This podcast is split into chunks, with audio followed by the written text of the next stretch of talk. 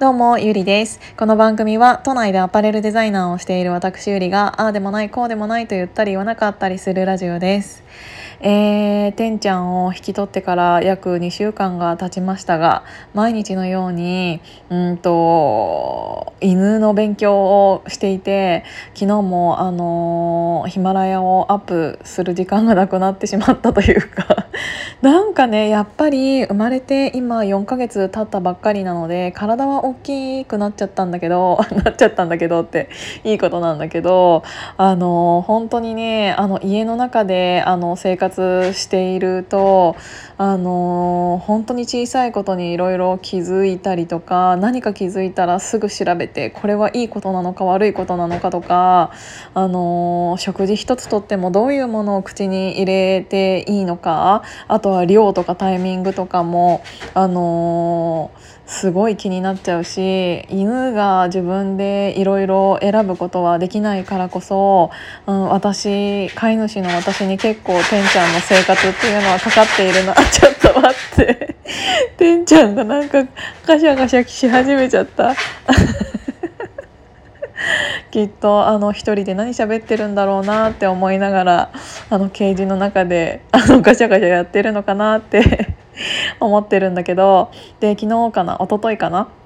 もうお話しさせていただいた通り今のお仕事を9月末で、えっと、退職することに決めたんだけどあの決めたらやっぱりうん次の仕事どういうどうしようかなっていうのをあの不安もすごく多いんだけどでもなんか新しいことをできるすごいチャンスだと思うからなんか少しずつワクワクの方にあの頭がリセットされてきたので今はあの精神的にちょっと安定しているかなって思ってるの。あとねやっぱりあのお金を借りているっていうのが大きいかなって思っていて私今まで個人事業主で10年以上をやってきたけどどこかからお金を借りたことってなかったの。だけど去年あのコロナっていうものがあの社会全体を襲った時にあのこれから先どうなるかわからないから自分ができる限りのことはあのキープしておきたいなって思ってあの実質無利子でうん国からお金が借りやすい環境になったので私も初めてねあのお金を借りたんですよ。でそれを1回1年ぐらい後にあの返済し始める予定で立ててた予定を立ててたんだけど1年後の今になってもなんならあの環境っていうのはどんどん悪くなっていく一方なのであの実質無利子期間っていうのはまだ続いているようで。だから引き続きあのお金は借りていいっていう契約をさせていただいたから今やっぱり現金がうーん。口座にあるのとないのとではなんか心のゆとりが結構違うなと思ってやっぱりお金借りてよかったなって思ったの。なんかそこにぶっちゃけ結局手はつけていないんだけどでもそれがあるのとないのとではなんかあの本当にねうーんやっぱりお金のゆとりは心のゆとりっていうのと、うん、ほ結構イコールだなって思うのでなんかあんまりそんなにせかせかとうん、もう9月末で仕事が終わるから10月頭から何か新しい仕事を探さないとっていうよりもちょっとゆっくり考えていろんなやりたいことをチャレンジしてみてもいいかなって思う余裕ができたりとかっていうのはやっぱりそのお金を借りたっていうのは結構でかかったかなって思ってる。であの昔どんなアルバイトとかをしてきたかなとか思った時になんかちょっと思ったのが結構あのどんな職をうんその人が選ぶかによって結構性格ってうん現れるなって思ったのね。うんまあアルバイトだけじゃなくてもそうなんだけどさあのどういう仕事に就きたいかって頭の中で考えてきっとその職に皆さんついていると思うんだけど例えばあの人と関わるのがすごく好きってあの思う人はきっと社交的なアルバイトを今までも選んできただろうし今もその営業職というか人と結構関わる職っていうのについているであろうって思ってるんですけどであとはあんまり人と関わらないで自分で何かを黙々とやりたいような性格の方だったらあのシステムエンジニアだったりとかあとクリエイティブなお仕事だったりとかあの本当に学生の時から思っていたのはどういうあの学生の時は特にアルバイトだからあのアルバイどういうアルバイトをあの選択するかによって結構頭の中が見えるなって思ったの。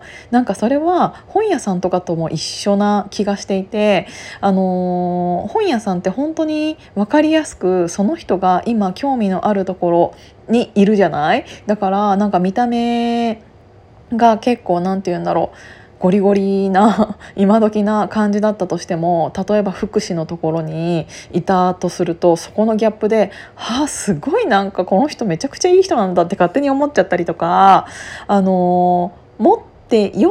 ん、持っている本だったりその人がチョイスする何かっていうものはその人自身を表す一つのものだからあの自分の職業っていうのはすごく今の自分に合っているものをきっと皆さん、えーと、チョイスしてあの今の職業についているんだろうなって思うの。なんか知らないけどあのきっと例えばさうんこの人いいなって思う人って大体不動産関係だったりとかわかんないけど例えばだよ。あの自分がある程度好きって思う人の職業ってあまた私こっちサービス業の人好きになっちゃったとか自分が求めている男性像とか女性像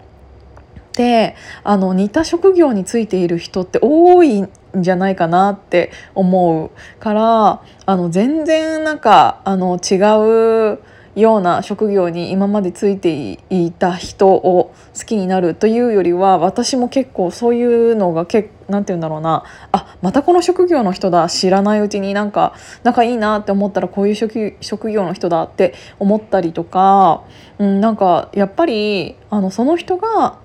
あの選んでいるものと自分が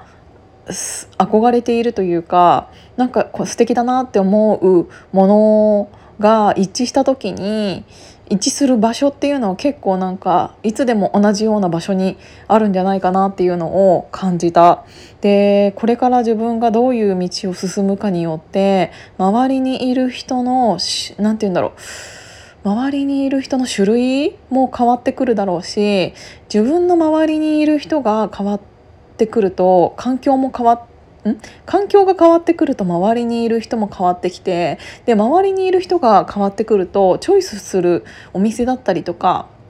うん。服装だったりとかも変わるかもしれないし結構ちょっとしたことかもしれないけどやっぱり転職っていうのは自分のこれからの、あのー、生活というか人生においてすごく大事なうん一つのターニングポイントなんだなっていうのを改めて感じました。だからきっと私が今求めている場所や人っていうのは昔っていうか今の会社はね8年目だったんだけどうんその時にうん選んだ私の性格や考え方とは違うところに自分が今いるんだろうなっていうのを改めて感じたし特にこのコロナになってからの1年ちょっとっていうのは余計に自分が自分自身がすごく変わった1年だったのであのどんどんどんどん違う方向に行きたいから今のいる場所っていうのはどんどんどんどん違うステージになって来てしまっているんだなっていうのが、